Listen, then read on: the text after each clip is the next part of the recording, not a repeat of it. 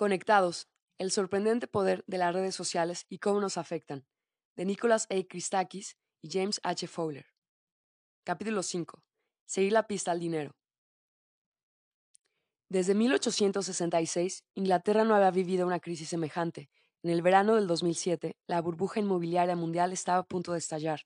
Los mercados hipotecarios se desplomaban y los bancos británicos tenían cada vez mayores dificultades para reunir capital en los mercados monetarios.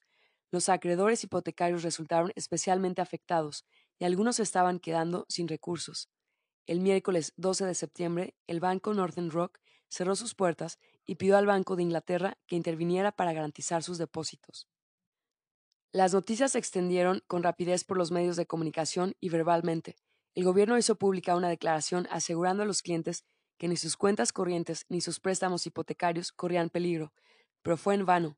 El viernes 14 de septiembre, cuando el Northern Bank abrió sus puertas, se desató el primer pánico bancario del país en más de 140 años. Desde las 6 de la mañana, la gente empezó a formar cola a la puerta de las sucursales de Northern Bank del todo el país. Algunos clientes temían quedarse sin el dinero que tenían metido en el banco. Llevo años ahorrando y no quiero perderlo, dijo Jacqueline Port, que había logrado avanzar siete metros en la fila en la sucursal de Golders Green cuando habló con los periodistas.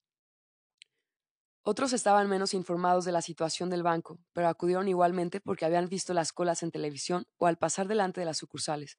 Una cliente que se identificó como Marlene afirmó que las declaraciones del gobierno la habían tranquilizado, pero que no había podido resistir el impulso cuando vio a todo el mundo sacar su dinero. Pensé que si no venía me arrepentiría después, dijo. Un hombre de unos 50 años que prefirió no dar su nombre declaró, Soy contable, sé cómo son estas cosas y no debería estar aquí, mi cabeza me dice que no hay razón para asustarse, pero mi corazón dice otra cosa. Anne Burke, de 50 años, hizo cola junto a su padre de 90 años y a otras 130 personas a la puerta de la sucursal de Brighton. No es que desconfíe del Northern Rock, pero todo el mundo está preocupado y no quiero ser la última de la fila. Si todos los demás lo hacen, es que es lo correcto. El pánico de Northern Bank atrajo a personas que no tenían sus ahorros depositados en él. Tim Price, un agente de inversiones se desplazó expresamente para ver en persona las largas colas de gente de clase media esperando para retirar su dinero. Fue un pánico muy británico, comentó.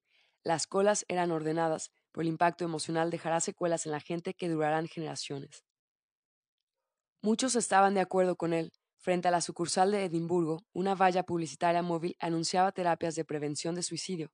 Para no ser menos, empleados de otros bancos acechaban cual buitres a la puerta de las sucursales repartiendo hojas volanteras que venían a confirmar los miedos de los clientes del Norten y animándolos a cambiar de entidad bancaria. Mientras esto ocurría, la directiva del Northern Bank reclutó plantilla extra y amplió su horario de apertura al público para poder atender a las interminables colas de gente y a los descontentos clientes. En una sucursal de Newcastle, el público se echó a reír cuando un empleado preguntó ¿Alguien para hacer un ingreso? Pero en otros lugares la situación se iba volviendo más tensa. La policía de Strathclyde tuvo que cerrar una oficina del Norton como medida contra posibles disturbios, y en Cheltenham la policía también tuvo que acudir en ayuda de un director de sucursal al que una pareja había arrinconado en su despacho, exigiéndole que les permitiera retirar el millón de libras que tenían depositado en su cuenta. Esas intervenciones no lograron atajar la oleada de pánico, que se prolongó durante tres días. Conforme progresaba, se hacía evidente que las redes sociales estaban desempeñando un papel en los acontecimientos. Por ejemplo, Terry Mays, jubilado, al principio pensó que la garantía del Banco de Inglaterra era suficiente, pero el lunes se encontraba en la central del Northern en Londres y afirmaba: Me he estado informando durante el fin de semana y he decidido sacar mis ahorros para estar más tranquilo. Es el dinero de mi jubilación. Esa red verbal de contactos hizo que mucha gente que de otra manera habría ignorado el pánico se sumara a la histeria colectiva, y la propagación de dicha histeria fue similar a la que se produce en las enfermedades psicológicas colectivas que discutimos en el capítulo 2. Al igual que estas, los pánicos bancarios cobran vida propia. Si se dan las condiciones adecuadas, lo que empieza siendo un comportamiento anormal aislado se propaga como el fuego por las redes sociales. Esos sentimientos se extienden no solo entre quienes tienen cuentas en los bancos, sino también entre los inversores, dando lugar a lo que se llama contagio bancario. Conforme las noticias sobre el Northern Bank acaparaban los suplementos de finanzas de los periódicos, la gente empezó a preguntarse quién sería el siguiente y pronto el pánico se extendió a otras compañías. El banco Allianz y Lancaster perdió un tercio de su valor de mercado, 1.200 millones de libras, poco después del pánico del Northern y también cayeron las acciones de otras entidades bancarias. Se extendió un temor generalizado a que otros bancos estuvieran en una situación parecida y no tardaran en hacerlo público, lo que a su vez desataría una nueva oleada de pánicos.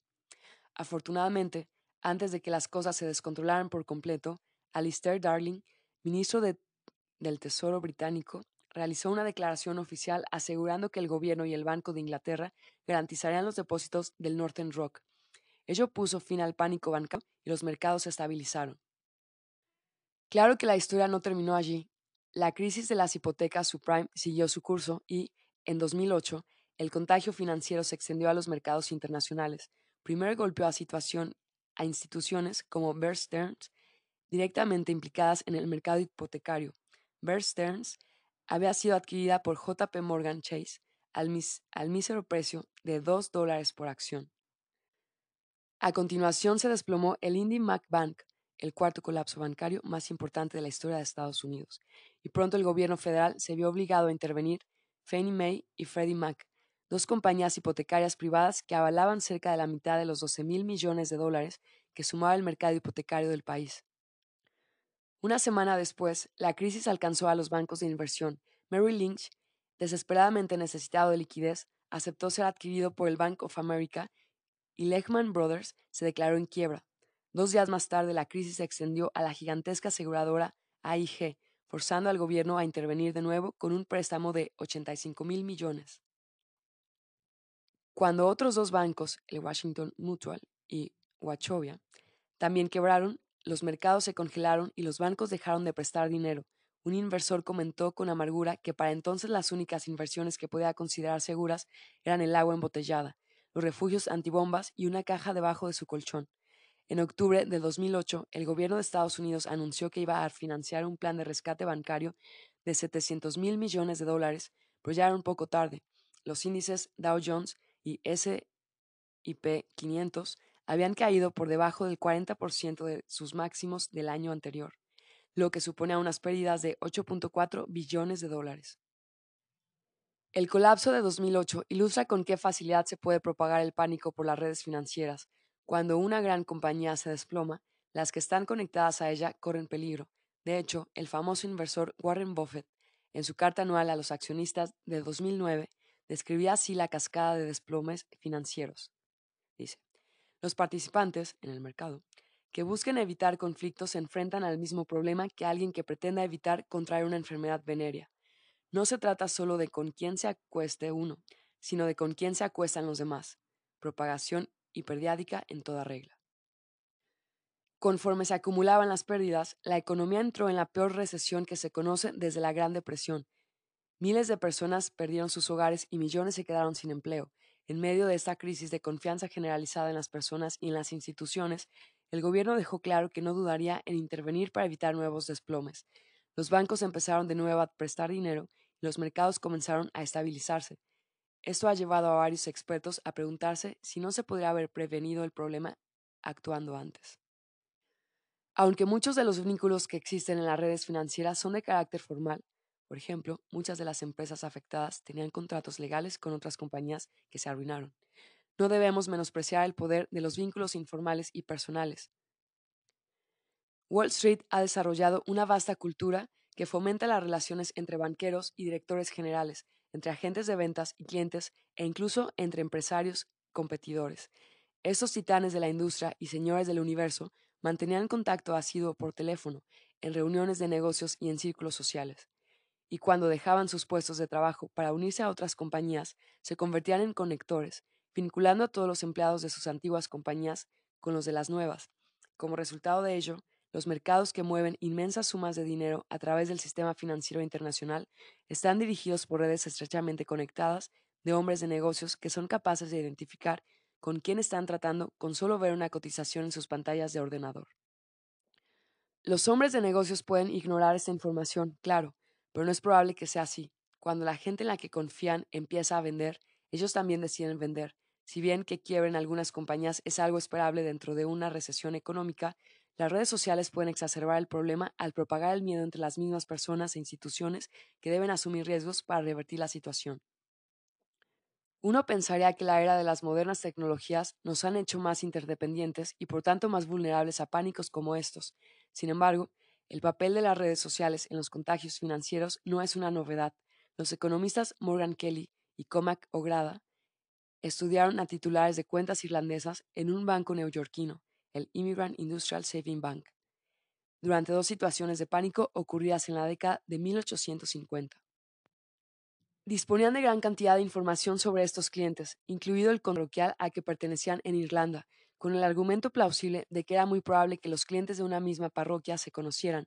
Emplearon esa información para construir redes sociales y para comprobar si los individuos socialmente próximos tomaban decisiones parecidas respecto a retirar o no su dinero del banco mientras dura el pánico. Kelly O'Grada descubrieron que las redes sociales era el factor principal a la hora de explicar el cierre de cuentas durante ambos momentos de pánico bancario, más importante aún que el importe de las cuentas o el tiempo que llevaban abiertas. Así pues, los pánicos financieros pueden ser el resultado de la propagación de emociones o de información de persona a persona. Es interesante que este tipo de fenómenos económicos se vean por lo general como algo anómalo. Los economistas más conservadores dirán que no se trata de un comportamiento racional. Después de todo, Muchas de las personas que hicieron cola frente a Northern Rock para sacar su dinero no pensaban realmente que el banco fuera a quebrar. Algunos incluso llegaron a admitirlo de forma explícita, pero, espoleados por la dirección en que avanzaba el rebaño, lo siguieron ciegamente. De esta manera, las redes sociales generan comportamientos que no son conscientes con la imagen idealizada y simplista del comprador y el vendedor racionales que convienen un precio para una transacción de bienes, y, durante muchos años, los economistas reaccionaron a esta inconsistencia ignorando por completo este tipo de conductas. Los pánicos bancarios son un ejemplo clásico de cómo el comportamiento individual racional puede conducir a un comportamiento colectivo irracional. Todos somos capaces de pensar con la cabeza, pero nuestros corazones no pueden evitar seguir a la mayoría, y en ocasiones esto nos conduce al desastre.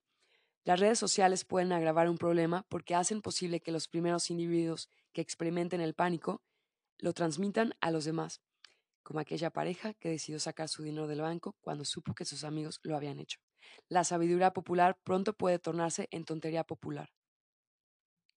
¿Dónde está George? Es evidente que las redes sociales tienen un papel decisivo en las crisis financieras, pero también afectan a las transacciones diarias. ¿Se ha preguntado usted alguna vez de dónde proceden los billetes que le devuelve la cajera del supermercado? Algunos están muy gastados y dan la impresión de haber pasado por la lavadora al menos una docena de veces. Olvidados dentro de un bolsillo, son esos billetes que no aceptan las máquinas de refrescos por mucho que los salicemos o les demos la vuelta. Esta clase de billetes tienen una historia detrás. Han pasado de mano en mano en toda suerte de transacciones, desde comprar un refresco hasta comprar drogas o sexo. Los billetes que llevamos en la cartera tienen una vida secreta y variopinta.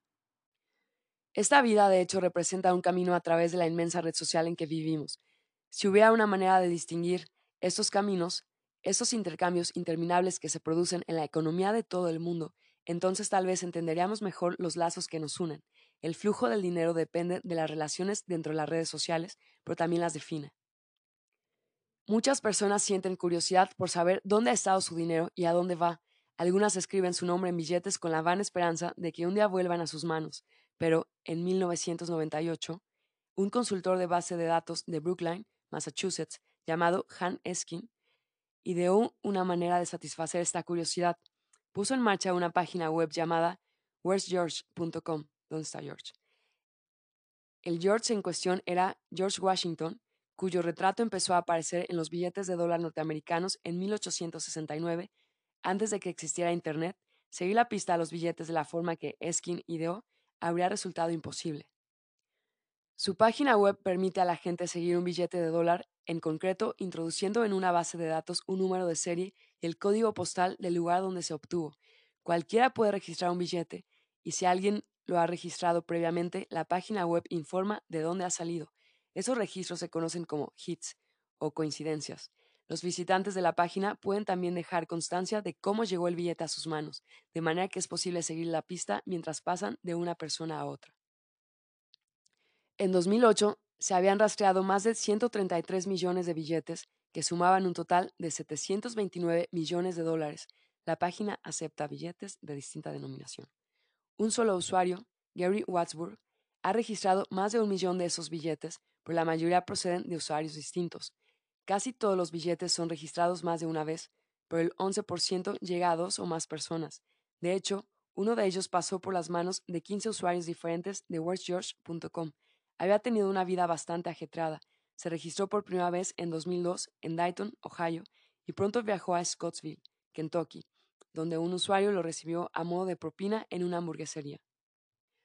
Después cruzó la frontera por Tennessee y se dio como cambio en el Shell Food Mart de Chapel Hill, al norte, y más tarde en una tienda en Holmes Mill, cerca de Unionville. De ahí viajó hasta Texas, donde se dio como cambio a un cliente en un McDonald's de la ciudad de Keller. A continuación se entregó otra vez como cambio en una ventanilla de apuntes de Lone Star Park en Grapevine. Y después alguien lo encontró en el suelo del Penthouse Key Club de Dallas, un negocio orientado al sexo que ha sido cerrado unas cuantas veces por el ayuntamiento de Dallas porque, porque ejerce en él la prostitución. Después de pasar brevemente por Shreveport, Louisiana, el dólar regresó a Texas en forma de cambio en el restaurante Jack in the Box en Rockwall y después en el Mr. K Food Mart de Irving. Al parecer concluyó su periplo en, el 2005 después de pasar por Panwich, Utah y por Kanklow y Rodillard, Michigan, donde la última persona en dar noticia de él escribió, este billete empieza a tener un aspecto bastante gastado. Con todo, el billete recorrió al menos 6.000 kilómetros en poco más de tres años, a razón de aproximadamente 3 kilómetros diarios.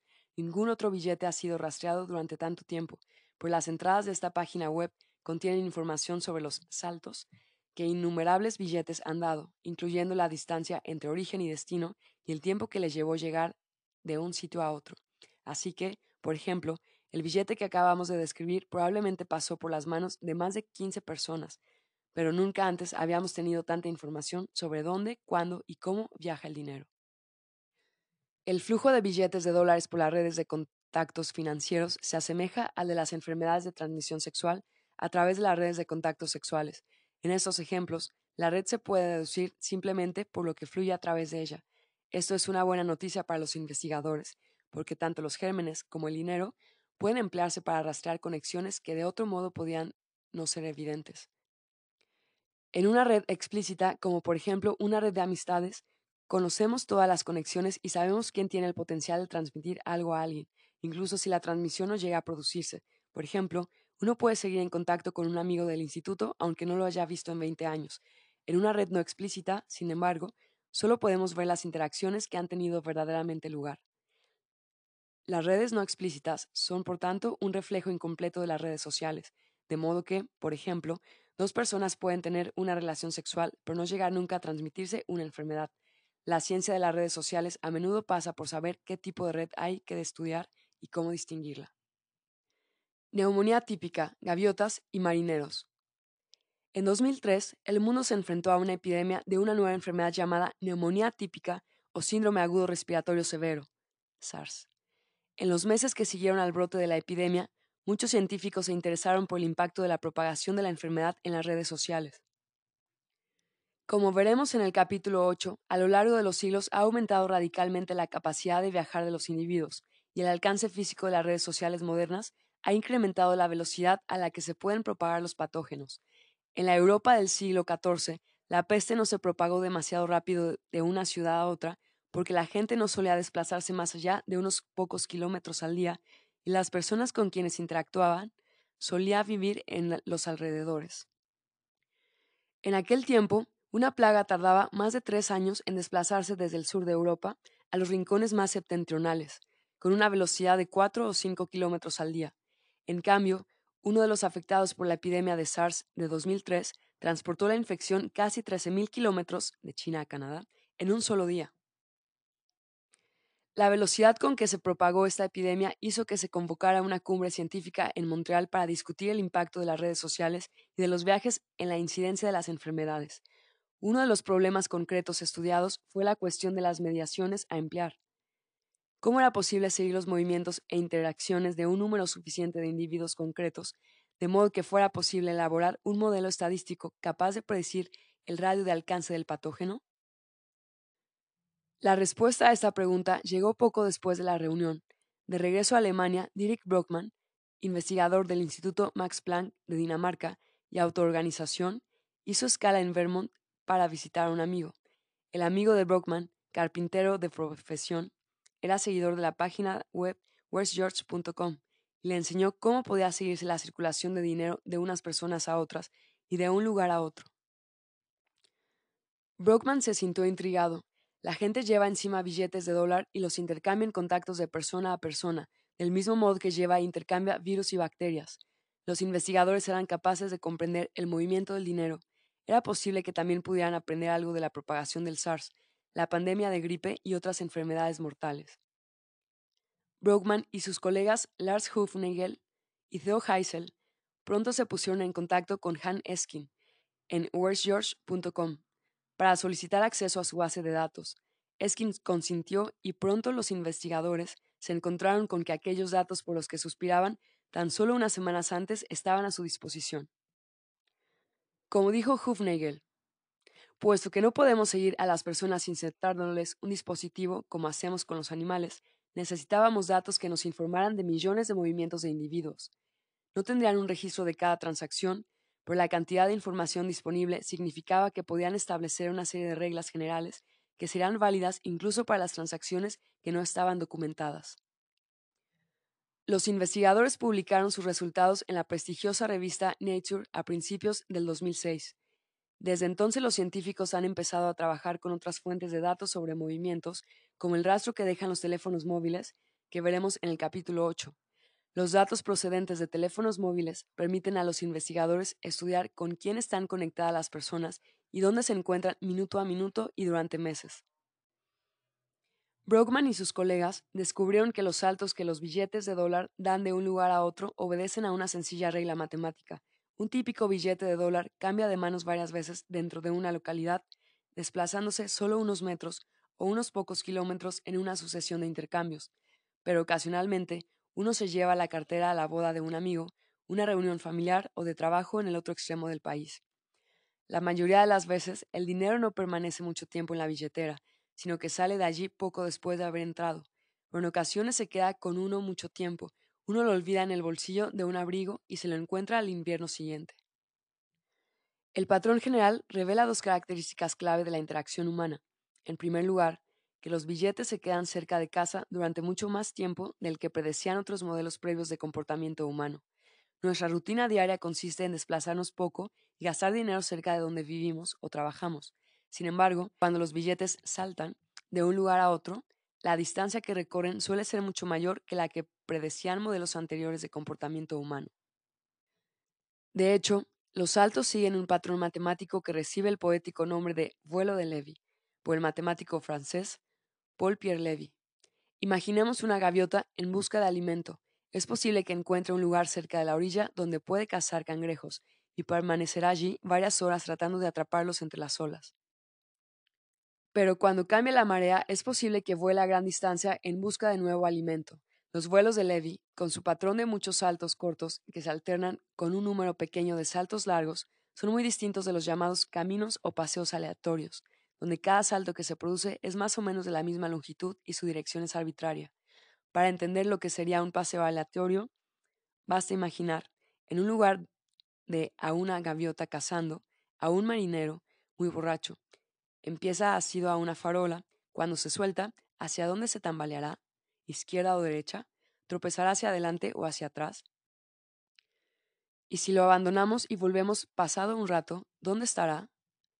Al igual que el ave, el marinero dará la impresión de estar moviéndose de forma aleatoria, pero si trazáramos sus recorridos respectivos, tendría un aspecto muy distinto, tal y como se muestra en la ilustración. A simple vista ambos parecerán unos espaguetis enrollados, entrelazándose más y más conforme avanzan. Pero llegado a un determinado punto, la gaviota abandona el lugar donde está cazando y se aleja volando varios kilómetros en busca de una nueva fuente de alimento. El marinero, dando un paso del mismo tamaño cada vez, no puede hacer eso, aunque, si está lo bastante borracho, tal vez se imagine que sí puede. Como resultado, las predicciones sobre lo lejos que pueden desplazarse la gaviota y el marinero en un espacio de tiempo determinado son muy distintas. Al final, el marinero no podrá alejarse mucho de la farola. La gaviota del vuelo de Levy, en cambio, sí podría hacer un desplazamiento grande y, por tanto, será capaz de alejarse de su punto de partida a mucha mayor velocidad.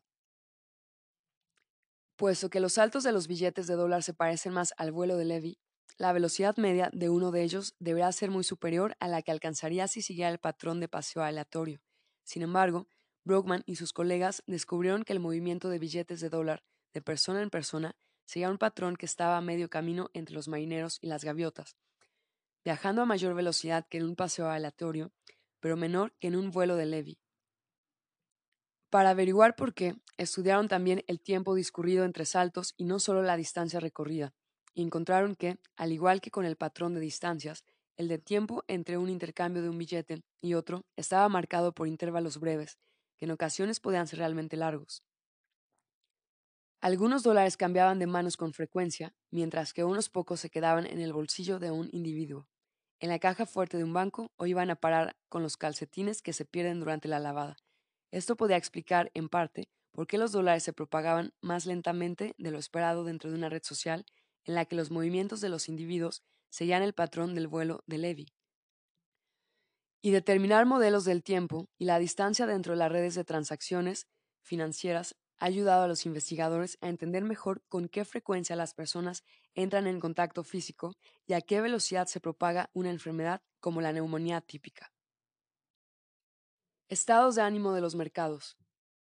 El famoso matemático Benoit Mandelbrot es autor de muchos de los conceptos matemáticos que se emplean para describir los vuelos de Levy. Desarrolló estas técnicas para estudiar los cambios en los precios que había observado por primera vez a principios de la década de 1960 en el mercado del algodón y en otros mercados financieros. Los expertos habían pensado al principio que los cambios en los precios dentro de estos mercados obedecían a una distribución normal de curva de la campana, con muchos saltos de tamaño similar y unos pocos de tamaño moderado aquí y allá, pero Mandelbrot demostró que tanto los cambios pequeños como los grandes eran mucho más comunes de lo que cabía esperar. Al igual que las gaviotas cazadoras, los mercados tienden a oscilar en las proximidades de un precio dado por un tiempo y después saltan a uno nuevo. Existen numerosas razones por las que los mercados saltan de un precio a otro, y nuestra interconexión es una de ellas. Algunas piezas de información son tan importantes que los mercados responden a ellas en cuestión de segundos. Por ejemplo, el gobierno publica de forma rutinaria estadísticas sobre crecimiento económico, desempleo, el mercado inmobiliario e inflación que pueden tener una gran influencia en los precios de bonos y acciones. Pero otra de las razones es que los precios no son solo una estimación imparcial del valor objetivo de un artículo. También incluyen expectativas sobre hasta qué punto otras personas valoran ese artículo. Cuantas más personas piensen que el oro es una buena inversión, más subirá el precio del mismo. Nuestras ideas sobre el valor y la conveniencia de un artículo son similares a las que tenemos sobre el valor y la conveniencia de una pareja sexual. Dependen mucho de cómo lo perciban otras personas. Las presiones sociales pueden determinar la demanda. Esto hace que los mercados sean muy distintos de las gaviotas cazadoras. Cuando una gaviota se come un cangrejo, obtiene de él el mismo valor nutricional independientemente de cuántas gaviotas quieran comerse un cangrejo. Un cangrejo no deja de ser un cangrejo. Por el contrario, cuando un individuo compra oro, el beneficio obtenido depende en gran medida de cuántos individuos más estén interesados en comprar oro. Así pues, ¿qué es lo que determina el número de personas interesadas en comprar oro? Los economistas afirman que los mercados se guían por la oferta y la demanda, pero ¿de dónde viene la demanda? en parte, procede del valor inherente del objeto en cuestión. El oro puede emplearse para hacer anillos de boda, coronas reales, revestimiento de naves espaciales y prótesis dentales, pero en la demanda también influyen las necesidades y expectativas de otros con quienes una persona está conectada. Además, la gente puede necesitar confiar en que se está invirtiendo en algo que otros querrán en el futuro. Eso da a los mercados una cualidad subjetiva inherente. Por ejemplo, uno puede fabricar objetos por valor de 500 dólares a partir de una moneda de oro de tantos gramos, pero si piensa que alguien en el mercado está dispuesto a comprar la moneda por mil dólares, entonces probablemente intentará venderla a ese precio. Y una vez se han pedido mil dólares, se está enviando una señal a todos los que ven que está en venta la moneda, cuyo dueño está convencido de que su valor es muy superior a 500 dólares. Puede que uno no obtenga el precio que pide, pero sí más de 500 dólares. De ser así, entonces el aumento en el precio del oro enviará una señal a otros participantes en el mercado de que la demanda de oro ha crecido, lo que aumentará su confianza en que otros querrán comprarlo a un precio más alto en el futuro. Al igual que la gente que hacía la ola en los eventos deportivos, los inversores, inversores de los mercados extraen información unos de otros en sincronía, alejando los precios de la realidad. Es la situación que lleva a la llamada exuberancia racional de los mercados de valores inmobiliarios e incluso de tulipanes en la Holanda del siglo XVIII. Los mercados, por tanto, tienen estados de ánimo económicos. Nada ilustra mejor la naturaleza colectiva de estos humores que el lenguaje que empleamos para hablar de los cambios en la economía. El auge de la década de 1890 en Boston y Nueva York dio paso a los alegres 90, y empleamos expresiones igualmente evocadoras cuando hablamos de crisis económicas en términos de pánicos y depresiones. Como vimos en el capítulo 2, los estados de ánimo pueden transmitirse de persona en persona, haciendo que la situación económica parezca aún peor de lo que sugieren los datos objetivos. Llegados a este punto, los economistas más tradicionales pueden estar en desacuerdo. Después de todo, de Adam Smith en adelante, la perspectiva convencional ha sido que los mercados son eficientes que haya una mano invisible que fija el precio correcto para cada artículo con el que se comercia. Si hay demasiadas personas que piensan que el precio es demasiado alto, este caerá porque la gente empezará a comprar menos. Si hay demasiadas personas que piensan que el precio es demasiado bajo, ese subirá porque la gente comprará más. El precio último reflejará la estimación más aproximada del equilibrio entre las diversas expectativas.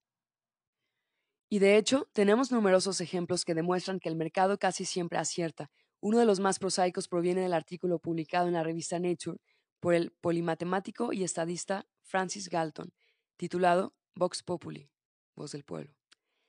Galton visitó en el oeste de Inglaterra una feria de ganado donde había un concurso que consistía en adivinar el peso de un buey engordado. Los participantes tenían que pagar seis céntimos para apostar y a quienes más se acercan al peso real del animal obtenían el premio. Galton se las arregló para conseguir las tarjetas en las que la gente había escrito sus estimaciones aproximadas y comprobó que la mayoría se equivocaba con mucho. Sin embargo, cuando las ordenó de menor a mayor, comprobó que la estimación media, 546 kilos, se acercaba mucho al peso real del buey, 542.5 kilos. Galton concluyó para su sorpresa que la toma de decisiones democrática no era tan mala como se había pensado. Cuando tenían que adivinar el peso exacto del buey, la mayoría de los individuos se equivocaba, pero el grupo en conjunto sí lograba acertar. Si el buey hubiera estado a la venta, lo mismo habría ocurrido con respecto a su precio y podría haberse determinado el valor real del animal.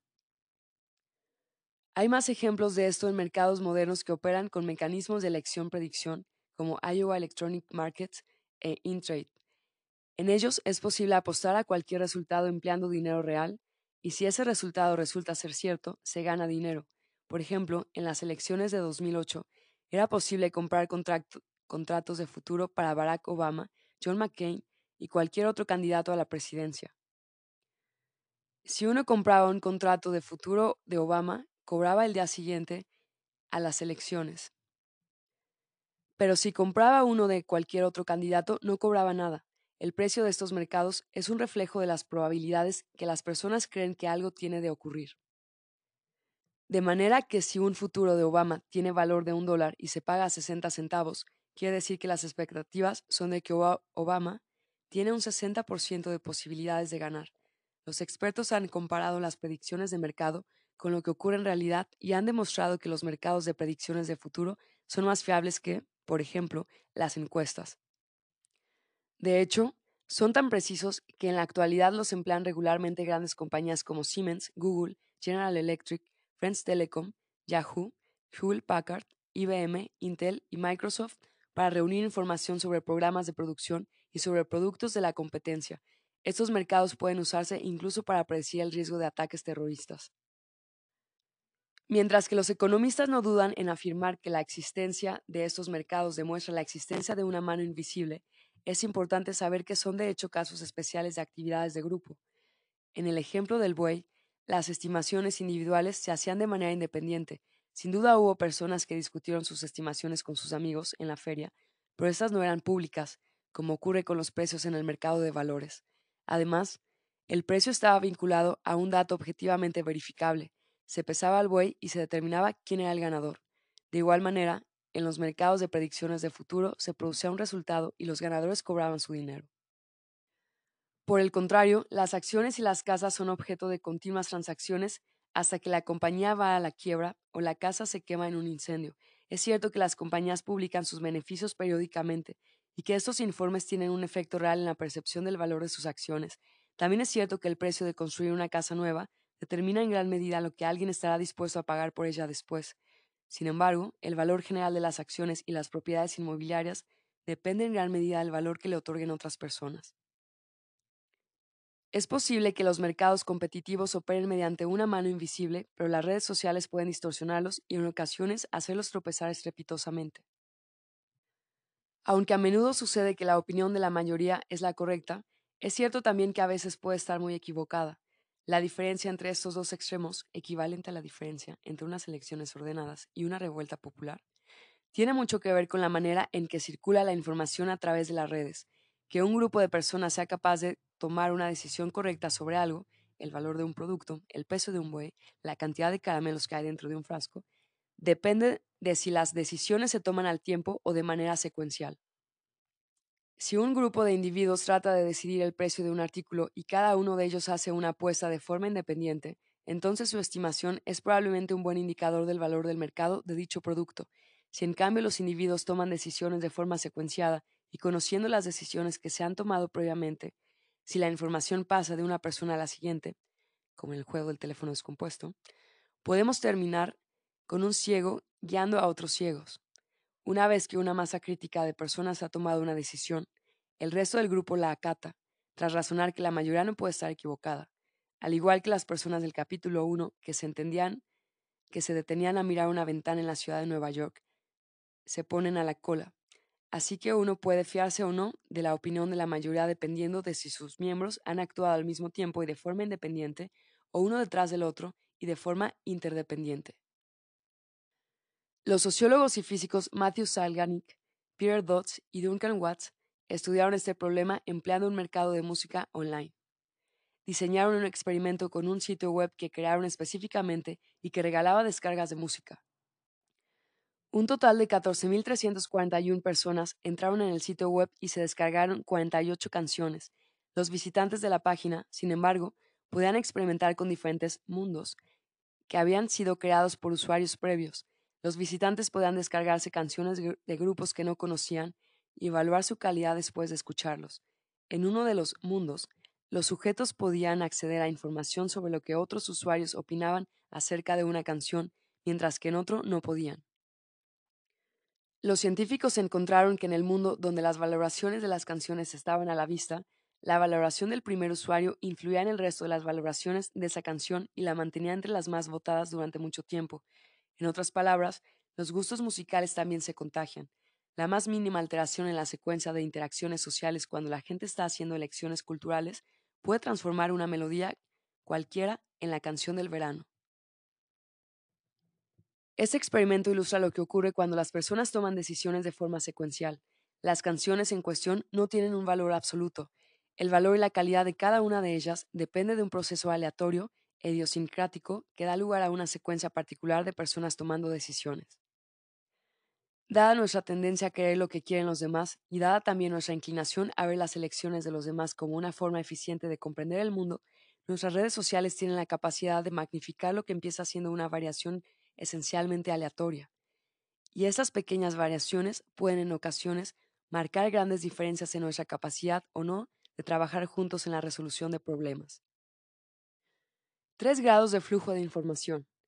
Los habitantes de la comunidad andina de Tigua Loma disponían de unas estupendas letrinas. Como voluntario del programa Peace Corps en Ecuador, James visitó Tigua Loma y trabajó en muchas comunidades donde las condiciones sanitarias básicas brillaban por su ausencia y enfermedades fácilmente prevenibles, como el cólera, eran endémicas. Las agencias de desarrollo económico invertían tiempo y dinero en la construcción de letrinas. Cada familia pasaba horas excavando, transportando materiales y levantando paredes. Cuando las letrinas estaban terminadas, la comunidad los celebraba con voluntarios que les habían prestado su ayuda. Sin embargo, en Tigua Loma, nadie usaba las letrinas. ¿Por qué? ¿Y por qué algunas comunidades lograban modificar sus conductas y otras no? Las nuevas tecnologías a menudo traen consigo mejoras en las condiciones de vida.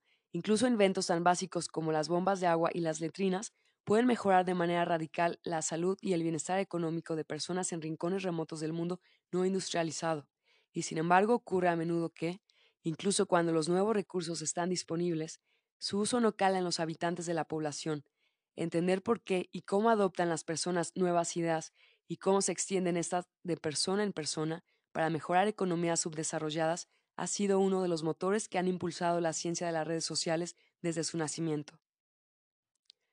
De hecho, uno de sus primeros objetivos fue entender cómo se propagan las ideas nuevas dentro de una población. Expertos en desarrollo querían saber cómo podían difundir más eficazmente técnicas agrícolas de granjero a granjero. Los funcionarios de salud pública querían saber cómo se extendían las nuevas prácticas médicas de médico en médico o de familia en familia. Y las compañías comerciales estaban interesadas en averiguar cómo circulaban las recomendaciones de comprar sus productos de un consumidor a otro. Una de las características de estos primeros estudios era que rara vez incluían información sobre vínculos específicos entre individuos. Por ejemplo, el sociólogo Everett Rogers, en su libro fundacional Diffusion of Innovations, ¿Cómo se difunde la innovación? comparaba la irrupción de la tecnología en una población con una gota de tinta azul en un vaso de agua. Afirmaba que la tecnología se propagaba lentamente al principio, después con rapidez y después otra vez despacio, conforme iba alcanzando al total de la población. Sin embargo, investigaciones recientes que tienen en cuenta la estructura de las redes sociales han demostrado que las cosas no son tan simples. En concreto, muchas ideas nunca llegan a despegar y la influencia de la decisión de una persona dentro de la red puede ser limitada. Algo era distinto. En efecto, en la estructura de la red social de Tihualoma, sus habitantes desconfiaban más los unos de los otros. Había menos mingas, faenas agrarias compartidas durante la recolección, y menos conexiones entre vecinos. Las instituciones locales que podrían haber dado a la gente oportunidades para crear lazos tenían menos presencia en esta comunidad que en otras de la misma zona. Los habitantes de Tihualoma tenían un problema. No se comunicaban los unos con los otros. Los expertos han empezado a centrarse en la estructura de las redes sociales y en cómo afecta a los flujos de información. En un estudio en particular, los investigadores examinaron atentamente la red de recomendaciones boca a boca sobre tres profesores de piano en Tempe, Arizona. Estos profesores no anunciaron sus servicios públicamente y por tanto dependían de las redes sociales para trabajar. La mayoría de las recomendaciones se producían entre amigos cercanos que estaban conectados directamente pero las referencias a menudo se propagaban hasta llegar a personas a quienes el autor de la recomendación original no conocía. De hecho, el 38% de las recomendaciones venían de personas que estaban a tres grados de separación del profesor de piano que estaban recomendando, el amigo del amigo del amigo del profesor. Sin embargo, los caminos tendían a desvanecerse a partir de ese momento, con menos de 1% de las recomendaciones que llegaban a personas a seis grados de separación. La gran mayoría de los alumnos procedían de un entorno a tres grados de distancia de los profesores. El ejemplo siguiente proviene de un ámbito completamente distinto. La difusión de la información es obviamente crucial para el proceso de invención. Aunque la información se difunde entre inventores, su rango de alcance es limitado. Cuando los inventores presentan sus solicitudes de patente, casi siempre vinculan sus ideas al trabajo de otros innovadores citando sus patentes. Aunque existen varias razones para esto, la principal es que los inventores adquieren así la información de otro invento que les resulta de utilidad para el suyo. Además, muchas patentes reciben dos o más solicitudes, de manera que las solicitudes de patente pueden servir para identificar la red social de inventores. ¿Quién colabora con quién? Por tanto, hay dos grupos básicos de información en los datos de patentes, la red de ideas y la red de colaboraciones. Un análisis de más de 2 millones de patentes que eran mencionadas en otras empleó dichas menciones para identificar los efectos de las redes sociales en la difusión de ideas entre inventores. Demostró que existe una fuerte probabilidad de que inventores con fuertes vínculos de colaboración se citen entre sí. De hecho, lo hacen una media de cuatro veces más que lo que será esperable si se dejara al azar. Pero el efecto se extendía más todavía dentro de la red, a dos grados de separación dos personas que no colaboraban directamente, pero que compartían un colaborador en común. Tenían un 3.2 más de probabilidades de citarse mutuamente y a 3 grados de colaboración, un colaborador del colaborador del colaborador. Las posibilidades se reducían a 2.7, más allá de los 3 grados de separación, el efecto prácticamente desaparece. Estudios complementarios demostraron que esas relaciones no existían solo porque dos inventores trabajaran juntos en diseños similares. En lugar de ello, eran el resultado directo de la difusión de información dentro de la red social. La fuerza de lo débil. La idea central que subyace a la difusión de la innovación es que la información y la influencia tienden a propagarse mediante conexiones cercanas y profundas, si tenemos algún impacto en personas de vez en cuando. La mayoría de los trabajadores habían encontrado empleo a través de antiguos compañeros de universidad, ex colegas profesionales o antiguos empleadores. El contacto con la persona era, en gran parte de los casos, esporádico, y muy pocos habían pasado tiempo con ella fuera del lugar de trabajo. Según Granovetter, por lo general los lazos no habían sido muy fuertes cuando se formaron por primera vez. Los encuentros casuales o amigos comunes habían operado para reactivarlos. Es llamativo con qué frecuencia las personas recibimos información crucial de individuos cuya existencia misma hemos olvidado, dijo. En otras palabras, la mayoría de sus sujetos de estudio habían conseguido sus empleos, casi, gracias a la amabilidad de desconocidos, conocidos o amigos de amigos que habían pasado sus nombres a un empleador o que habían pasado información sobre posibles empleos a posibles candidatos. Dicho de otra manera, la gente encuentra trabajo de forma muy parecida a como encuentra parejas sexuales, como vimos en el capítulo 3, buscando dentro de su red social más allá de sus vínculos inmediatos. Los vínculos débiles son, por tanto, una fuente importante de información nueva a la que recurrimos cuando tratamos de mejorar nuestra suerte, y parece ser que hacemos esto de forma intuitiva, incluso aunque no conozcamos la estructura de la red en que nos movemos o no estemos pensando conscientemente en el problema de la manera propuesta por Granovetter. De hecho, con frecuencia la gente se apoya en vínculos lejanos para buscar información útil en redes de gran tamaño, como en el estudio global de reenvío de correos electrónicos que describimos en el capítulo 1. La gente a menudo confiaba en amigos socialmente distantes para realizar esta tarea. Puesto que la información fluye libremente dentro de un círculo estrecho de amigos, es probable que todos los miembros de ese círculo dispongan más o menos de la misma información. Por tanto, es difícil que nuestros familiares cercanos y amigos sean más capaces de que nosotros de, por ejemplo, localizar a alguien en Indonesia. Pero si nos alejamos de ese círculo social y acudimos a otros, habrá menos coincidencias de información y experiencia, Puede que confiemos menos en personas socialmente distantes de nosotros, pero la información y los contactos de que disponen pueden tener más valor intrínseco, porque nosotros no tenemos acceso directo a ellos. Una de las implicaciones de esto es que a las personas que tienen numerosos vínculos débiles se les pide consejo a menudo y se les ofrece oportunidades a cambio de información o acceso. En otras palabras, las personas que actúan de puentes entre grupos pueden terminar siendo centrales para el funcionamiento general de la red, y por tanto tienen más posibilidades de verse recompensadas económicamente y de otras maneras. La otra implicación es que en ocasiones saltamos por encima de las fronteras naturales de la red cuando estamos buscando en ella información u oportunidades. El flujo de influencias puede que se detenga en los tres grados, pero todo indica que a menudo empezamos nuestra búsqueda de información a dos o tres grados de separación, con objeto de asegurarnos de que encontramos algo nuevo. Esto lo hacemos en nuestra vida cotidiana, ya estemos buscando trabajo ideas o un profesor de piano, y precisamente esta región de nuestra red, la que se extiende más allá de nuestro horizonte social, es la que tiene un efecto decisivo en nuestras vidas. Todo queda en familia. Para que sea más fácil pensar en cómo afectan las redes la economía, a menudo conviene asumir que nuestros vínculos con los demás son fijos, pero, como en el caso de las redes sexuales, cuya estructura se despliega con el tiempo, porque por lo general la gente encuentra pareja de forma secuencial, y las redes de soledad, donde las conexiones pueden formarse y romperse dependiendo de las características de una persona. Las económicas no son estáticas, sino dinámicas. El flujo de dinero, de información y de influencia implica que nuestras acciones afectan a nuestros amigos y a los amigos de nuestros amigos, y que durante ese proceso la red cobra vida propia, transformándose con el paso del tiempo. Si el dinero es lo que mueve el mundo, no es porque acepte la red tal y como está. Los individuos ricos y los grandes negocios dan forma a sus redes de acuerdo a sus objetivos económicos y financieros y, a su vez, la forma que adoptan sus redes determina en gran medida su capacidad de alcanzar esos objetivos. Los amigos se unen y se protegen los unos a los otros. Algunos de los primeros indicios de intentos por moldear redes proceden del Renacimiento. Cosme de Medici, subió al poder en la Florencia del siglo XV y encabezó una coalición de familias y partidarios que consolidó el emergente sistema bancario de Europa, y a continuación gobernó el norte de Italia durante tres siglos.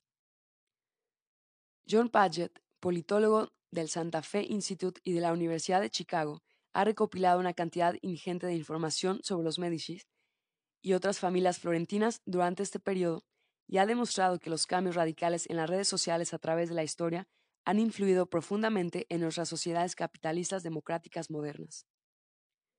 El auge del comercio con Asia hizo que una serie de familias se enriqueciera de la noche a la mañana, trastocando la red social feudal, que era extremadamente jerárquica y desconectada. Las nuevas familias ricas empezaron a competir con las viejas por el control social y, para ello, concertaron matrimonios con comerciantes y maestros gremiales, que cada vez eran más importantes debido al apogeo del comercio, y buscaron alianzas con ellos. En el centro de esta nueva red social se encontraban los Medicis, que congregaban en torno a sí a muchos grupos antes desconectados. Como resultado, los Medicis pudieron derrocar de una vez por todas a los oligarcas que hasta entonces habían gobernado Florencia. En la última batalla entre ambos bandos, el 26 de septiembre de 1422, Rinaldo de Albisci, líder de los oligarcas, convocó a sus partidarios para un ataque del ayuntamiento de la ciudad pero solo unos cuantos se presentaron a tiempo y su falta de entusiasmo los hizo retirarse antes incluso de, suficientes para de ser suficientes para atacar. Por el contrario, los Medicis organizaron una represalia masiva a la que se unieron todos sus seguidores en el Palazzo Vecchio. Al final no hubo batalla, pues era evidente quién era el vencedor, y los oligarcas se retiraron al exilio sin oponer resistencia. El resultado de este cambio en la estructura de la red social, terminada ya la oligarquía, fue una disminución del control social y, con ella, la aparición de nuevas instituciones que, que democratizarían Florencia y más tarde otras regiones de Italia y del mundo. Esa convergencia de dinero y sistemas políticos abiertos dio un impulso definitivo a las artes y las ciencias que han perdurado hasta nuestros días. En las corporaciones modernas se dan procesos similares, aunque las multinacionales de hoy día rara vez sellan sus pactos con alianzas matrimoniales sí comparten miembros de sus consejos de administración. Algunos de esos son personajes célebres.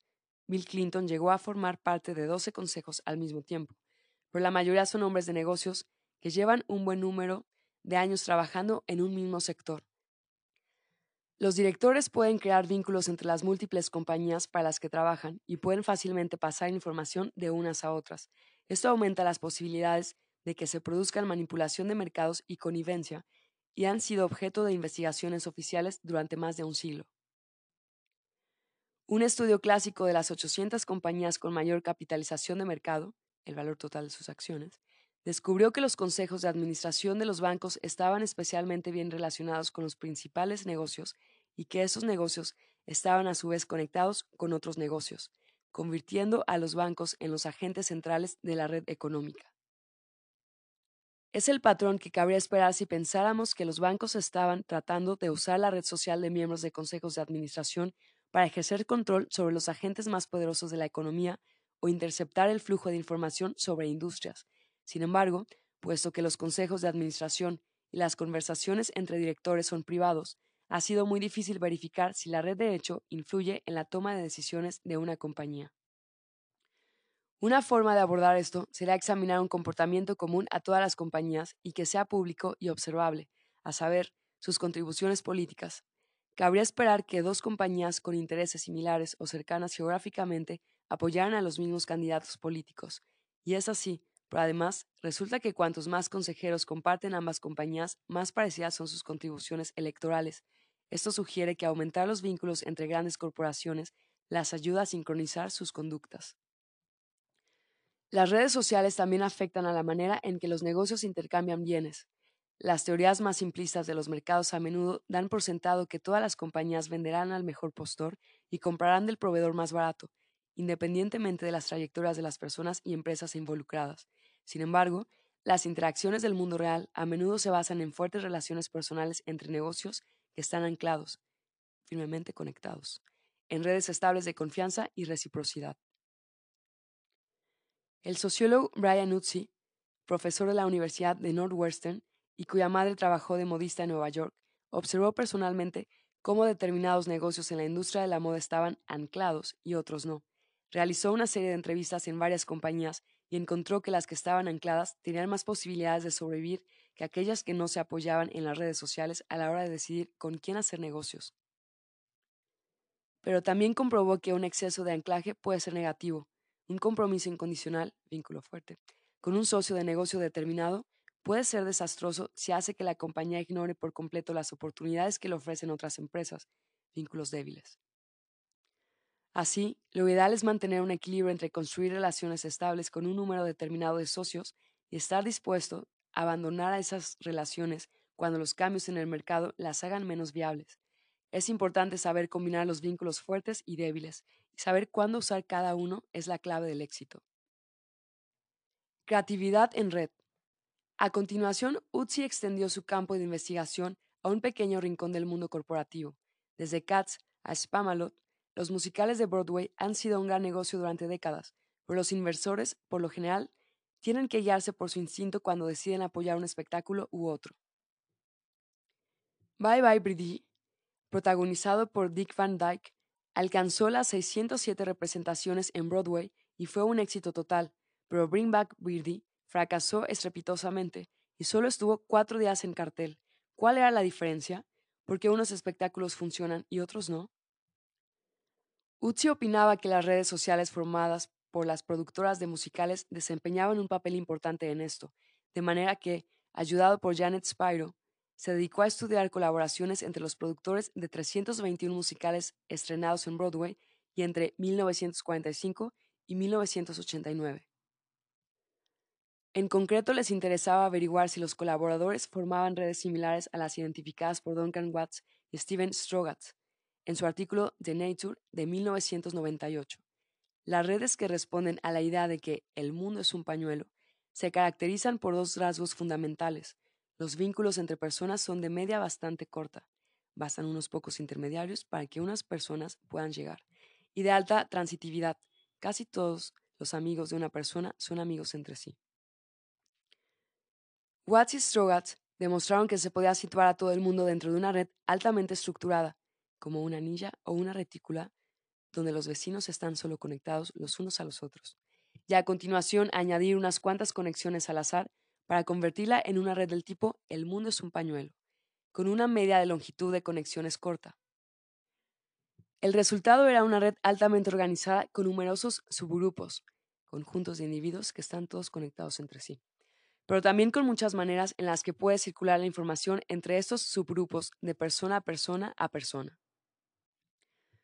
Utsi comprobó que los equipos formados por individuos que nunca antes habían trabajado juntos rendían poco, aumentando en gran medida las probabilidades de que la producción fracasara. Estas redes no estaban bien conectadas y estaban constituidas casi exclusivamente por vínculos débiles. En el otro extremo, los equipos formados por individuos que habían colaborado en ocasiones anteriores también tendían a producir musicales que fracasaban, puesto que estos grupos carecían de aportaciones creativas externas tendían a reciclar las mismas ideas que habían empleado la primera vez que trabajaron juntos. Sin embargo, Utsi encontró también ejemplos de la fórmula que combina con éxito la diversidad aportada por un equipo nuevo con la estabilidad de relaciones asentadas. Las redes que más se ajustaban a la idea de que el mundo es un pañuelo eran aquellas que obtenían mayores éxitos. Las redes de productoras teatrales con combinación de vínculos fuertes y débiles facilitaban las comunicaciones, pero también fomentaban la creatividad gracias a las ideas aportadas por los nuevos miembros del grupo y a las sinergias que propiciaban. Así, la estructura de la red parecía tener un gran impacto en el éxito de público y crítica. Producir musicales de calidad puede muy bien no estar en la lista de prioridades mundiales, pero saber estimular la creatividad de equipos de trabajo tiene muchas más aplicaciones. Uchi también ha estudiado los avances científicos y su relación con las redes sociales. Las teorías previas sobre descubrimientos en la ciencia, por ejemplo, atribuyen los grandes avances al talento humano individual, pero en el curso del siglo XX, el descubrimiento y la innovación pasaron gradualmente a convertirse en atributos de grupos antes que de individuos. Claro que la innovación rara vez o nunca aparece sin la aportación de otros, como vimos en las redes de inventores. Los grandes avances se obtienen dentro de círculos cooperativos y las redes pueden magnificar el talento esto lo podemos comprobar todos los días, las destrezas y los conocimientos complementarios enriquecen nuestras áreas de equipo, haciendo el todo más grande que cada una de las partes. La cuestión empírica aquí es cómo demostrar que los individuos tienen más éxito cuando forman parte de equipos que cuando actúan solos. Para dar respuesta a esto, Uchi estudió el número de dimensiones como indicador del mejor trabajo científico. Recopiló datos sobre 21 millones de artículos científicos publicados en todo el mundo entre 1945 y 2005 y 1.9 millones de solicitudes de patentes de un periodo de 15 años. A continuación comparó los artículos escritos por individuos con los escritos por equipos.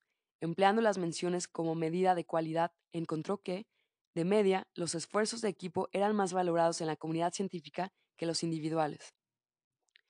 Utsi también evaluó si existía verdad alguna en lo que muchos académicos conocen informalmente como la regla de los 30 pies, que establece que las personas solo colaboran con aquellas que se encuentran a 30 pies, 10 metros más o menos, de distancia entre ellas. Pero como vimos en el caso de las parejas sexuales, donde los individuos pasan de buscar parejas en el vecindario a hacerlo dentro de la red a la que pertenecen, y como vimos también en el ejemplo de la obesidad, donde las conexiones dentro de las redes sociales eran más importantes que las geográficas, la distancia física cada vez importa menos en el ámbito de la colaboración científica. Tras estudiar 42.000 artículos publicados entre 1945 y 2005, Utsi encontró que los equipos de colaboración que incluían investigadores de universidades distintas superaban en número a los formados por investigadores de una misma universidad. Esa tendencia tiene que ver con la creciente importancia de la estación y sin duda se ha visto impulsada en parte por la globalización.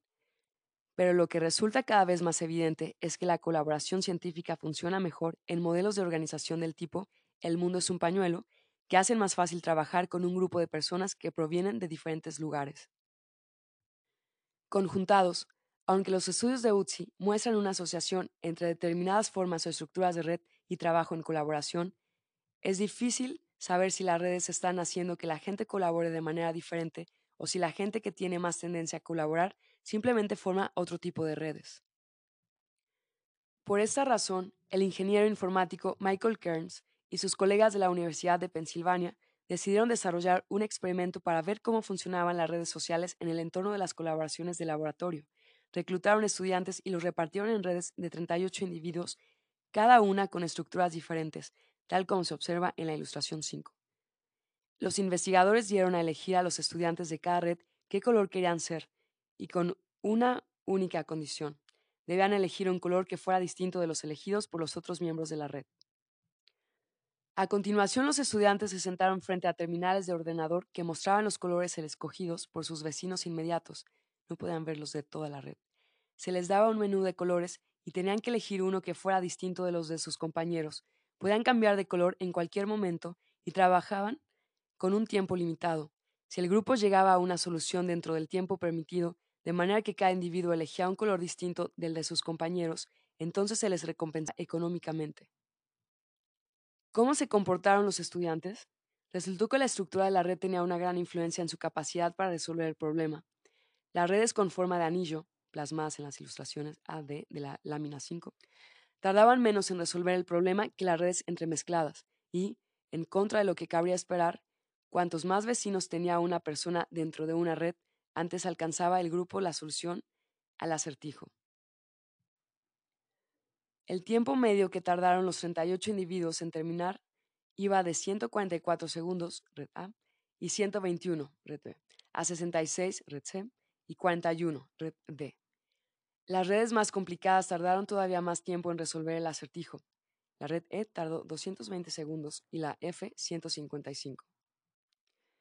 El contraste entre las redes D y E resulta especialmente revelador.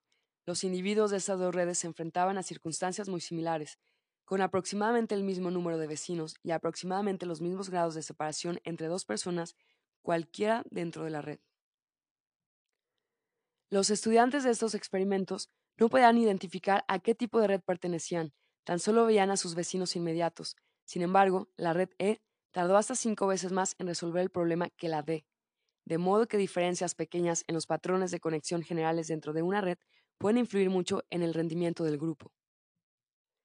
La lección que pueden extraer de aquí aquellas personas que tratan de coordinar esfuerzos para resolver problemas económicos es que puede ser útil crear vínculos explícitos dentro de las redes u organizar estas de una manera que sea consistente con la tarea a realizar.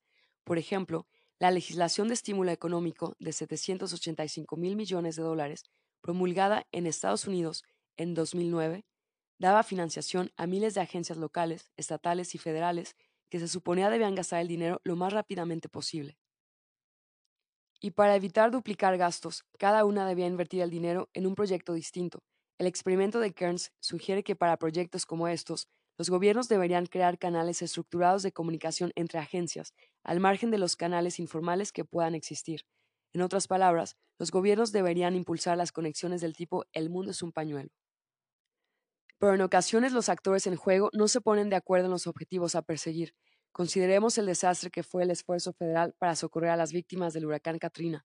Las autoridades federales querían evacuar a los habitantes de Nueva Orleans, pero la policía local de Grenta, una población cercana, temiendo ver minada su autoridad, entorpeció la evacuación. Kearns y sus colegas querían saber cómo afectan las nuevas redes a la toma de decisiones en precisamente este tipo de situaciones, en que las personas tienen incentivos diferentes pero deben trabajar juntas. Para ello realizaron otra serie de experimentos en los cuales individuos integrados en redes de estructuras diferentes trataban de alcanzar un consenso global. Todos debían ser el mismo color. En esta ocasión, además, los investigadores añadieron tensión a los objetivos del grupo. Se dijo a la mitad de los sujetos que ganaría 50 centavos extra si todos elegían rojo y a la otra mitad que los ganaría si todos elegían azul. Como en los anteriores experimentos con colores, si pasado un tiempo no se llegaba a un consenso, Nadie cobraba. Si las personas se obstinaban en un color llevadas por su deseo de alcanzar la recompensa, nadie ganaría, de forma que algunas personas tenían que ceder. De nuevo, la velocidad con que se alcanzó el consenso en los distintos grupos es función de la estructura de la red.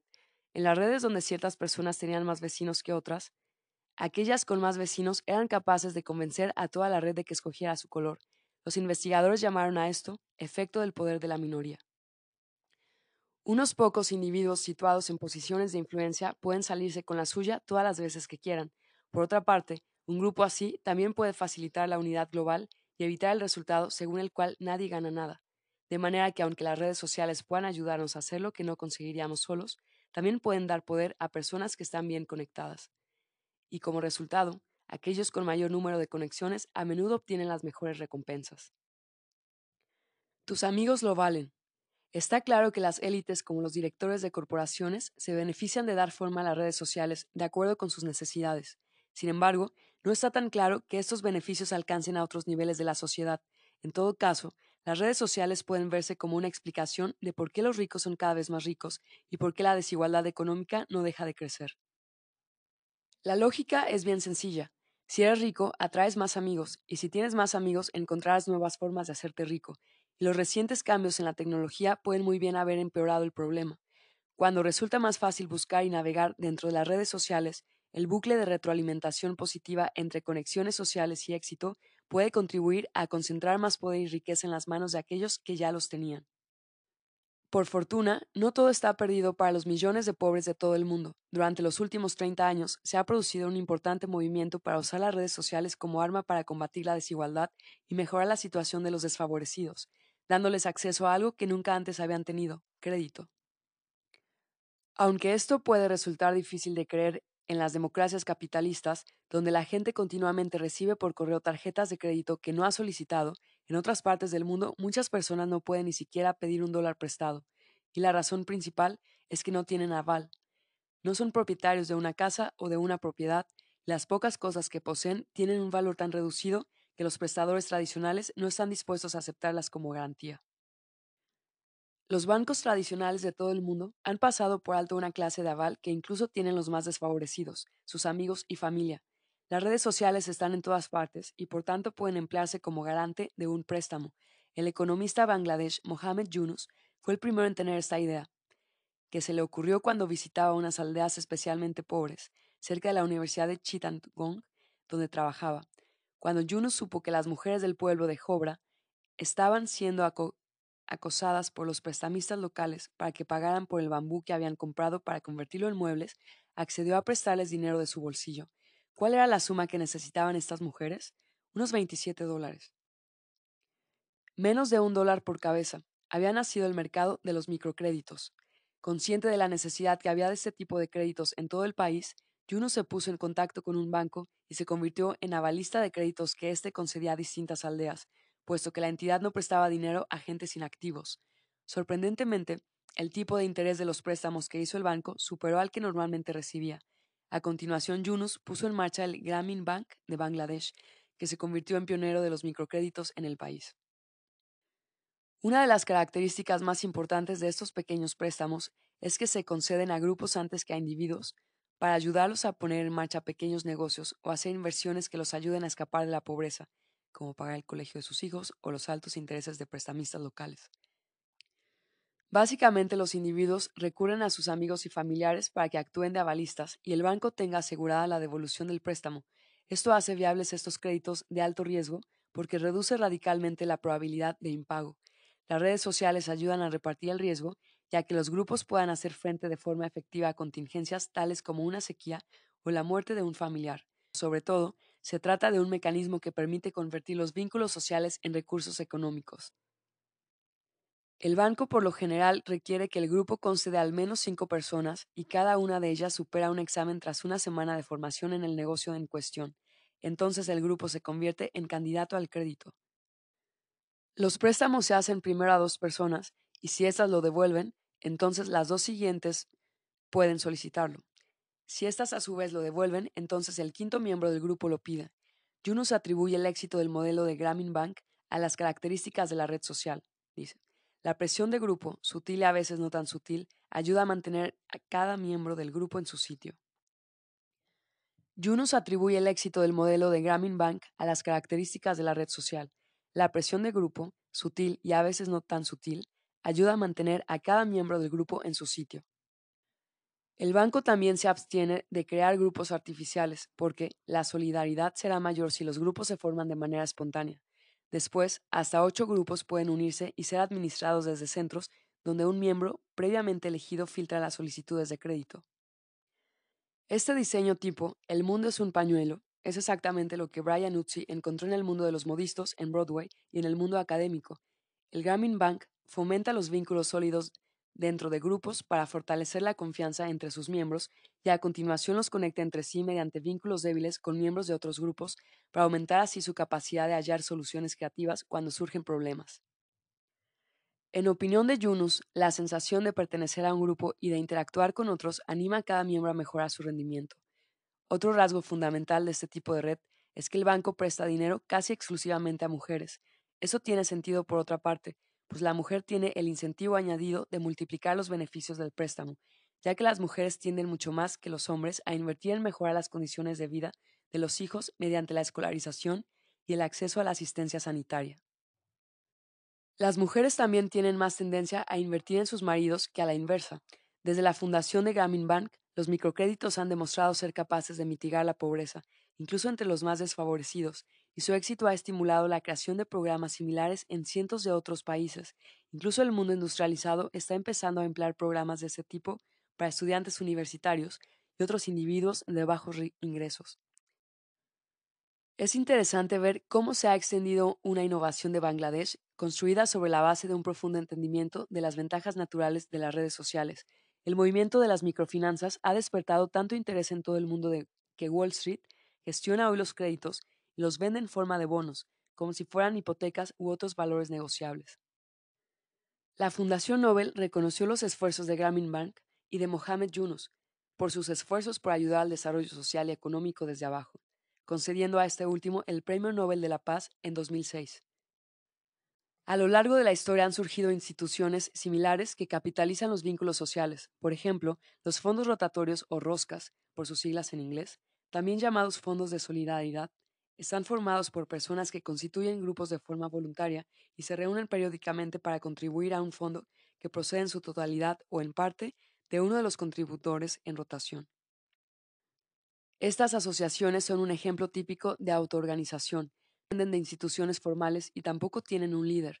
Existen en todo el mundo, desde Corea y China hasta Japón, Pakistán, India, Nigeria y Camerún, y a menudo se emplean por grupos de inmigrantes en Estados Unidos para reunir el capital necesario con que poner en marcha proyectos. Habida cuenta que muchos inmigrantes no tienen acceso al sistema bancario oficial en este país. En la Inglaterra del siglo XIX había asociaciones similares formadas por jóvenes trabajadoras, y la tradición de construir graneros entre los granjeros de Estados Unidos en el mismo siglo era una variante del mismo modelo. Los vecinos se reunían y se turnaban, por ejemplo, en el primer domingo de cada mes, para construir juntos un granero para cada familia.